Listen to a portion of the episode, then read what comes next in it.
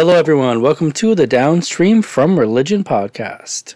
Here, we look at the book of Judges and show how the book highlights the problems and solutions directly relating to our times. Feel free to email me with comments or questions, rabbi@rabbibailey.com, Bailey. Oh, it's a special treat today for all the listeners. First of all, you should know I love you, and it's a crazy world out there.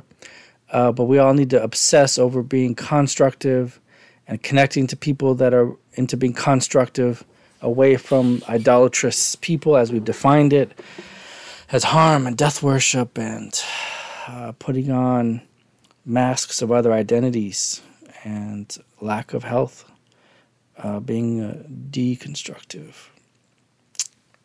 The other special treat today, a little frog in the throat there. The other special treat, everyone, is that we're going to speak about a topic that I think is the most prevalent of the issues going on today. Let's get a little bit literary. In the dystopian novel 1984, protagonist Winston Smith suffers under a totalitarian regime, the Party with a capital P. He struggles to keep his dreams of rebellion alive in this tyrannical regime and his memories of what life was like before the Party came into power. He has a hard time remembering. He is bombarded with brainwashing and propaganda, as they say in Russian, propaganda. His brain is washed until he believes that 2 + 2 = 5, and he begins to love the Party.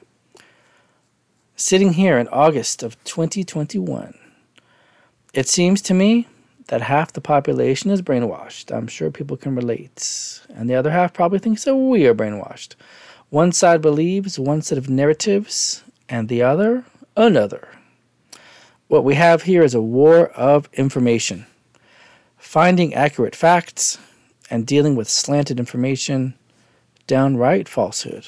These are two critical topics that permeate the story of Deborah and Barak, Chapter 4 of Judges, and I plan on splitting them into at least two separate episodes.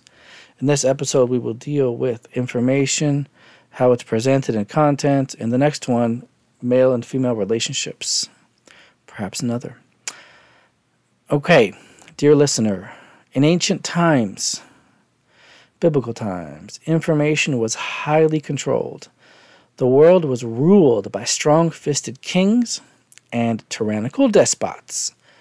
Important information was withheld or erased. Without internet, with a capital I, people relied on word of mouth and whatever was written on the papyrus or ancient stone tablet, a stele, S-T-E-L-E, which were heavily censored by the ruling authorities. Many people were illiterate, and information was highly controlled. As the Jewish people struggle to finish conquering Israel, one of the mightiest armies invades from the north, which is what they were wont to do in those days. That's how they came by in the north. The king was Yabin. Might be Jabin in your Bible. Take a look. He was the king of the Canaanites, mighty nation, one of the 2 or 3 biggest powerhouse nations, and the father of actually all the other nations that you read about was the Canaanite, the Canaan himself, for whom the land is named, before it is named Israel, gave birth to a set of sons, and his name continued on in the nation of Canaanite. So anyway, this king, I will call him Yavin, because that was in the original Hebrew. You can call him Jabin. Take a look. In this podcast, I'm continuously developing my style. I'm going to give you a synopsis of the story so you can just listen and enjoy yourself. You can look at the text later in the scriptures. So Yavin comes with his general Sisera, who is mentioned by name.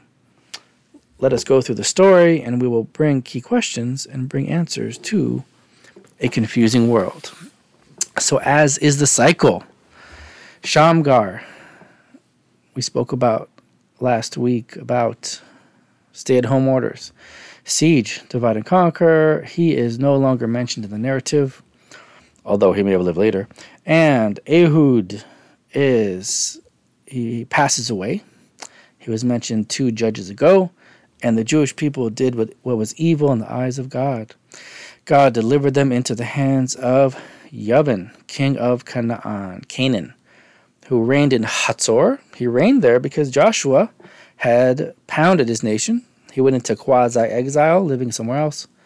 You can go and see in Israel today. Please go there. Please spend your money and support the Jewish people. He reigned over there. You can go visit all these places. Beautiful.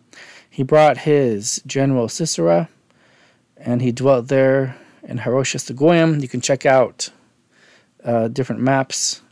I'm still working on uploading them to my website or tweeting them out. I received permission, but it's not easy to post them in a way that is clear. The children of Israel cried out to God, and Sisera had 900 chariots. Because he had that many chariots, he subjugated Israel for 20 years. We must understand, why is his name Yabin? It seems to mean I will understand. What does that mean? What's the significance of Canaan? He and Canaan coming and attacking the Jewish people. Why is his general mentioned? We don't hear generals about Ehud conquering Eglon and his generals. We just hear about the king or the nation. Of what significance are all of these details? And as we know, the general purpose why we're here is to understand what the exact sin was among the Jewish people at that time, what the tikkun, what the cosmic fixing is, and what the message is for us. Why do we hear those details? Continues the narrative, verse 4. Deborah was a prophetess, wife of Lapidoth. Who is Lapidoth? Why is Deborah sent to fix this situation? And here's where we get into the map, a very important map. Again, I encourage everyone to purchase this book. It's now in English. You can't get better than that. The Da'at Mikra Bible, DAAT MIKRA Bible Atlas. Worth every penny. Goes through history, wonderful pictures. I have it in Hebrew and English. Hebrew from 20 years ago, English from now. Thank God we live in these times. A lot of good things. So, again, we're going with a triangle, right? Picture a pyramid triangle, then turn it 90 degrees counterclockwise. The point of the triangle is facing the Mediterranean Sea over there on the bottom. Boom. The right side is longest part of the triangle. You can use your fancy hypotenuse words on your own. And, around halfway down that triangle is the Dead Sea, which is the Salt Sea. Farther up to the top, about 20% the way down, the triangle is called the Sea of Galilee or the Kinneret. Different lakes up there, a couple different lakes. Don't want to mix them up, sorry. But above that, along that line there is the Jordan River, water coming down, tributary to those lakes. So, as I mentioned, it's common that people would traverse the land from the Transjordan, which is Jordan over there, on the right side of the triangle to the east.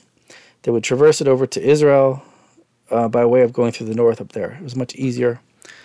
So that's how the king came over.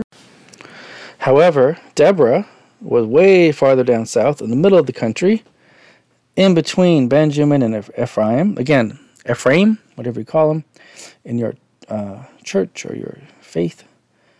Now, just to be clear, all the tribes had their own little states carved out, little areas where they lived. And Deborah was farther down south by Benjamin and Ephraim, above Judah. All this is significant, and she communicated with Barak up north. So to answer one of our questions, this Lapidoth here mentioned, one opinion says it is Barak, her husband, who's mentioned a couple verses later. Let me continue the narrative. She's basically the head judge. Uncommon, a female. Why is she the judge? Let's get into that later. She calls her husband up north, sends a message. Or alternatively, she was the wife of Lapidoth, means she was a fiery woman, strong, bold woman. In any event, Barak was her co-worker, either her husband or just a co-worker in the government over there at that time. She tells him, you should go and fight, stop these evil people from coming. And he says, I want you to go with me. She says, fine, but the glory will not be yours. The glory will be mine. Now, this glory of battle, the word mentioned is tifartah, from the root tiferet. So it could have mentioned many words for glory or aggrandizing, to say it in a different way. You know, why is this word tiferet mentioned here? And by now, if you're understanding that my seven ideas are connected to the Kabbalistic emanations, that you begin to hear this code word. Why is this word used? So Deborah says, fine, I will schlep up north. She goes up there. Barak mustered, got together Zebulun and Naphtali to a place called Kadesh. He went up and fought along with northern tribes. Why they brought? Because they're close by. Do you remember that we had other issues up north? The Jewish people allowed there to be cities to leverage the taxes and to rule over there. This will be no coincidence. That's in the map of your mind, up towards the top of the triangle. All of those things took place. We shall tie it all together. It's getting obvious. So Barak mustered them, and Deborah went up with them. And Sisera was told that Barak is up there. Sisera took 900 chariots, and they went over there near the Kishon Brook. So Deborah said to Barak, arise, for God has brought him into your hands. And God panicked Sisera, verse 15. Sisera is all panicked, and the Jewish people are able to chase them and smite them down by the sword. They can never take our freedom. Sisera himself flees to the tent of Yael. I guess you call her Jael in the scriptures. Wife of Heber the Kenite. There was peace between Yabin and the Canaanite, so Sisera thought he could get a freebie over there. She ends up killing him and destroying the evil, oppressive regime, general, and stopping that regime. And it's mentioned in the song over here, but the waters of the Kishon Brook, God made them to be supercharged, empowered, and they helped to block and to confuse and to kill the Canaanite troops. All right. So let's understand exactly the exact crime the Jewish people had, as well as the remedy that was here. All right. So it's very important for you to know something interesting from the Jewish law. I mention often Rambam, Maimonides, the medieval scholar, one of the greatest scholars in history. He wrote a book called Mishneh Torah, which means the repetition of the Bible. He essentially wrote down all the laws, and they are highly organized. Whenever you have a question, the answer is something, a great insight. So he writes laws about idolatry, the laws of idolatry. Within the laws of idolatry, it mentions the laws of blasphemy, blaspheming God, cursing God, saying God should contract, saying God should kill God, God forbid. We should never say such things. So essentially, it makes sense conceptually those laws would be there, because someone who's blaspheming, whether it be cursing God or cursing his friend with God's name, etc., it is a type of idolatrous practice. In Hebrew, idolatry is avodah zarah, foreign worship. If someone is worshiping in a way God did not prescribe, that is wrong.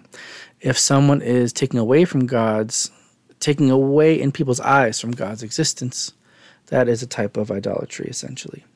So here I found some very clear sources that Sisera, this general himself, was a blasphemer, one of the biggest blasphemers of all time. And in those days, too, they declared themselves to be gods. So essentially what you have here, a man named Sisera, blaspheming, declaring himself a god. His name means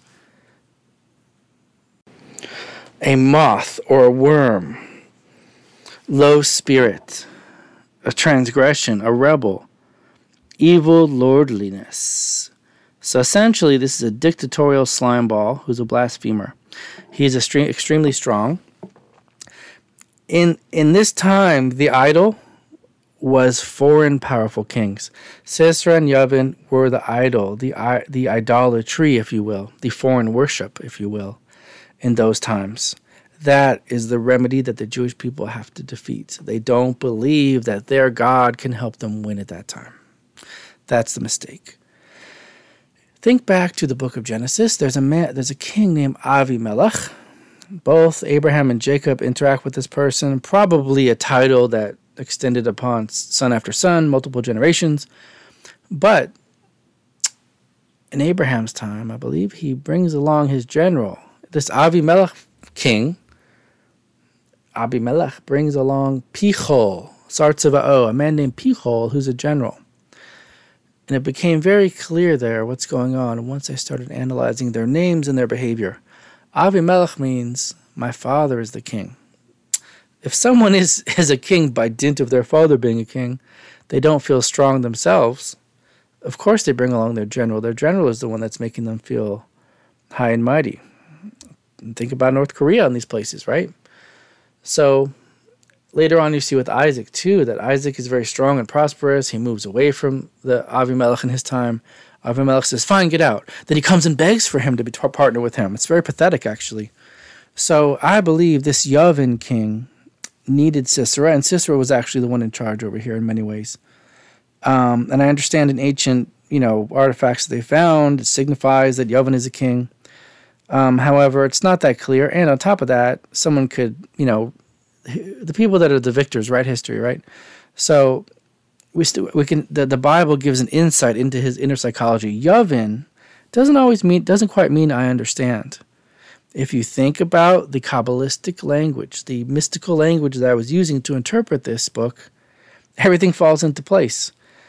There are 7 lower emanations that we talked about that are things you must achieve before kingship, right? The humanistic giving, the guarding, the protection, the symbolism, the education, the emotional helping, etc. And there are actually 4 upper abstract concepts that one has to master as part of this development of a king and development of a universe, interpreting human psychology and philosophy.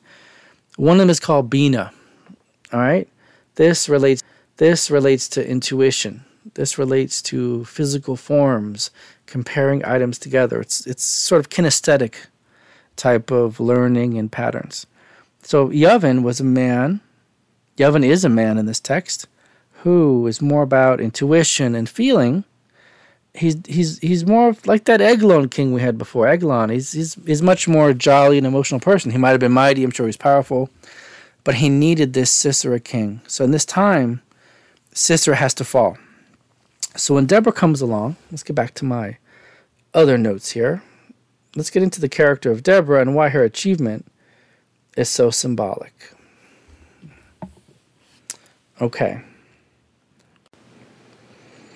The first thing you must know is that I plan on, God willing, having another episode after this with her interaction with Barak, male and female interaction.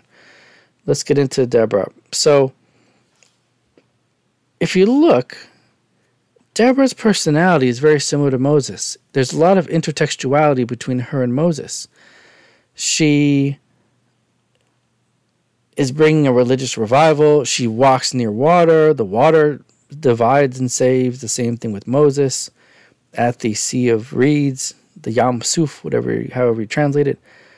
And also, if you go through Moses' life, he is always doing something that's educational, symbolic, Jewish law. He is the archetype, the master of what we call Netzach, what we call education and absolute morals.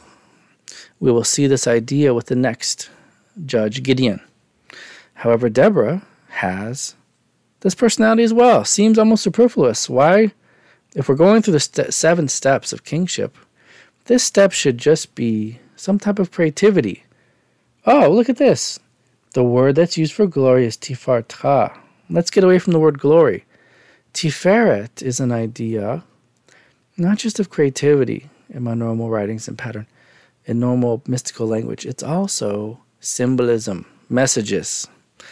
If the Jewish people, through God, can conquer Sisera and Yavin, it won't just be a glorious victory, it will be hugely symbolic. And in the text, when the evil is defeated, that is a clear symbol, a message, a metaphor that God is the one who's in charge. These kings cannot be treated as gods. And I've actually heard people from the CCP, right, the Communist Party of China, which causes tremendous evil and destruction and blasphemy, they call their party God. And you see, that is a form of idolatry. It's not only bowing down to gold and sticks and stones, it is also putting power in the wrong place, putting hope and even fear. Awe, awe. You're from New York, it's awe.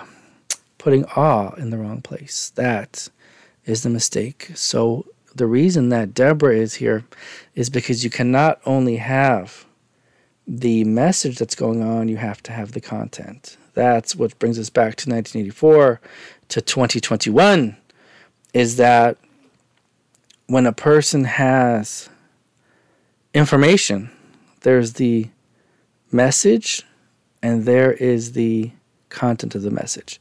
Deborah here is the content of the message, that the Jewish information that's being presented is essential. The biblical information is truth. The war is the medium. And it's for this reason as well that these tribes are involved.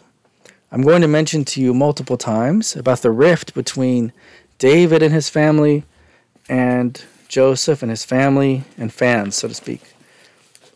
When we hear about the beginning of Joseph's life, he's joining together. Now remember, Benjamin wasn't alive, so he has no full brother yet. At the beginning of his life, he's joining together with some of his half-siblings. Jacob marries 4 wives, even before Benjamin's born. And Leah and Rachel are the main wives, and actually Rachel is his main wife. Leah was supposed to marry Jacob's brother Esau, but Esau, we call him Esau, turned out to be wicked, scorned the religion. So Jacob had to become himself and Esau.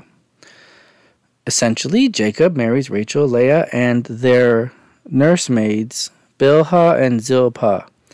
Leah gives birth to Reuben, Simeon, Levi, Judah, Issachar, Zebulun, and Dinah, however you pronounce her. Bilhah has Dan and Naphtali. It's really Dun, not Dan like Daniel, Dun. And Zilpah gives birth to Gad and Asher. So it says that, really, Leah's, if you look in the text, Leah's children become sort of the mainstay, the main people. Judah is the king, Levi is the priests, and really Reuben was supposed to be the priest in the kingship, but Reuben and Simeon did some misdeeds somehow. It was passed along, but essentially Leah's children are the kind of what you might call the mainstays, and other people are more the alternative type of people. Again, all 12 tribes are holy. They're called the tribes of God. But certain people end up having leadership positions. Other people have different types of leadership or more secondary roles. So Joseph is hanging out with Dan and Naphtali, Gad and Asher, Zilpah and Bilhah's children. They're people who are more off the beaten path, more of the alternative folks. And King David comes from Judah. So King David is sort of setting the tone. And Joseph is someone who is a catalyst to bring together the nation, as I mentioned in the introduction. But Judah is really the kingship, which is the final step. However, we see repeatedly that these two camps are separate. For example, the tribes of Judah and the tribes of Israel, and Joseph being sent down to Egypt and reuniting, on and on. So if you go back to our text, the cosmic fixing, so to speak, the development of what's going on is beautiful. Number one, up north you have cities that were meant to be driven out or wiped out. However, the northern tribes, who are Issachar and Zebulun, they end up having to join together in a war with Naphtali up there. So they all joined, the children of Leah and Rachel and Bilhah have to come together to stop the original mistake of leaving around these cities for tributary money and power. And on top of that, Deborah is down south. Deborah, again, is the archetype of education and religion. She's almost functioning like a Moses Levite figure. She's down there by Ephraim, Benjamin, and Judah. She's down there by the children of Rachel and by Judah as well, just north of there, in order to say to them, listen, we know that you're children of Joseph. You all are more about enjoying the secular world. You're not as culturally religiously as we are. Even though you're involved more in the secular knowledge, the secular world, aesthetics and flair and being dynamic, that could lead to idolatry one day. You need to also be involved in religion. And she comes up north with Barak. We'll see why, in terms to strengthen him, to make a full fixing of the rift, to continue fixing the rift between the brothers and Judah and Joseph, as well as to get rid of the idolatry of the money and power up there, and then to dispel the notion that the evil leaders are in charge. As a side note, it's not totally clear in the text, but the Jewish tradition highlights that Issachar and Zebulun had a deal where Zebulun would live by the sea, and they would make a lot of money. And they would fund Issachar's men to be scholars and highly educated in deep topics. It was a trade. So I understand here that's what they're supposed to be involved in, not in levying taxes from the idolatrous nations. It's a beautiful little addition to the topic. Okay, let's get back to our, political implications here. The facts and how they're presented. Again, sitting here in August 2021, we're on the cusp of a second set of lockdowns in the U.S. and other countries. Many other countries are already locked down virtually the entire time. You got Canada, Australia, England. The U.K., Ireland has it very harsh. I theorize that never before has there been such a mass awakening across all political affiliations to the fact that we have been misled and lied to when we supposedly are the generation with the most information.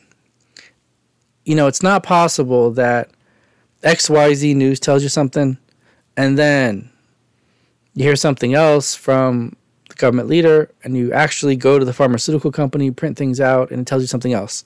There has to be truth, and it's possible to find the truth if you shake yourself out of the dream here, the mist. The most accurate information can be found. Many recognize at least that the information we're being told flip-flops, but you must talk to yourself, your family, the people around you, and keep presenting the self-interest, the politicization. Politicians and epidemiologists say one thing one day, the opposite another. Recent FOIA, Freedom of Information Act requests, have exposed powerful, influential people withholding key information. They themselves are on camera flip-flopping. We have to realize, even though it's upsetting, that even though we seem to have a very casual society, people have taken liberties upon us, just like these idolatrous nations in Judges, with the same roots of selfishness and self-destruction, power and money. But I think it goes beyond power and money. Many people do believe in idolatrous and foreign beliefs, literally and quasi-literally, figuratively. People are totally busted, withholding information from March 2020, from before, and telling the public the opposite, back and forth. We have to shake people out of their disbelief, even if it's upsetting. We're not supposed to be upset. We're not supposed to be depressed and anxious. We're supposed to do something about it. Many protests are going on all around. And again, the answer is not, I'm not saying to be right-wing fanatics. The answer is that everyone should have a fair shake and better values and transparency. People cannot abuse government to control others. It's supposed to work for us. Until recently, I never understood why there's no happily ever after at the end of 1984. Dear George Orwell, why? Now I understand. Communism is really totalitarianism, and this ideology brings no hope. There is no constructive downstream from this religion, from this ideology. There is no hope. As they say in Baltimore, no hope. In Seattle, no hope. Almost identically, Avodazara idolatry, foreign worship, is based on manipulation of information and control. The war against it is one of making a statement about the facts and fixing the medium. There should be no reason for censorship if people are telling the truth. What's the reason? How can we solve this malady of manipulation? Constitutional lawyer Robert Barnes brings the following quote and elaborates. All of the corrupt institutions, he says, could never shut down, quote, the archives of nature and the rights of man. That, as long as you can look to the world and use the faculty of reason and listen to your own soul, then you can push back against any false narrative from institutional powers that wish to corrupt the truth, and it's the power of the people to listen to sort of God's fingerprints, he continues, on our souls and on the world around us. All we have to do is employ it and utilize it. And that's always been the way to fight back. That's why they're so obsessed with censorship. That's why they're so obsessed with control. That's why they're so obsessed with anyone questioning the institutional narrative. In the language of the Jewish Talmud, make your ears into a mill hopper. In modern-day parlance, vernacular, we would say a filter. Snap out of the confusion and find the truth with a capital T. For us, we must vehemently guard our families and communities from false information and tainted mediums. But you know what? I wrote that, but you know what? More than that, I don't want to become a censor. We need to teach people how to think, how to be objective. This is what education used to be about. I'm speaking here from the heart. That's what education should be, is the ability to divorce yourself from emotion, from your past biases, and to really think about if something makes sense. Use your intuition and knowledge and intuition, and further research. That is really the method. Become more objective. Research with intuition and wash away the brainwashing. In that way, we begin with a refined ideology, a religion that gives forth, downstream from it, purity and righteousness. I appreciate you listening. Let us turn our depression and anxiety into strength and hope and standing up. Let us find the archives of nature and the rights of man. I hope you enjoyed the Downstream from Religion podcast. Feel free to email me with comments or questions to rabbi@rabbibailey.com. That's Bailey. Please subscribe, tell your friends, write me a review, tweet me, Ian Paul Bailey. That's Paul with 2 L's. Or to 7 Ways at the number 7, WAYS, or 7 Ways Wellness. I look forward to hearing from you. Any kind of sharing, comments, critiques, spread the love, and may you spread thinking and analysis.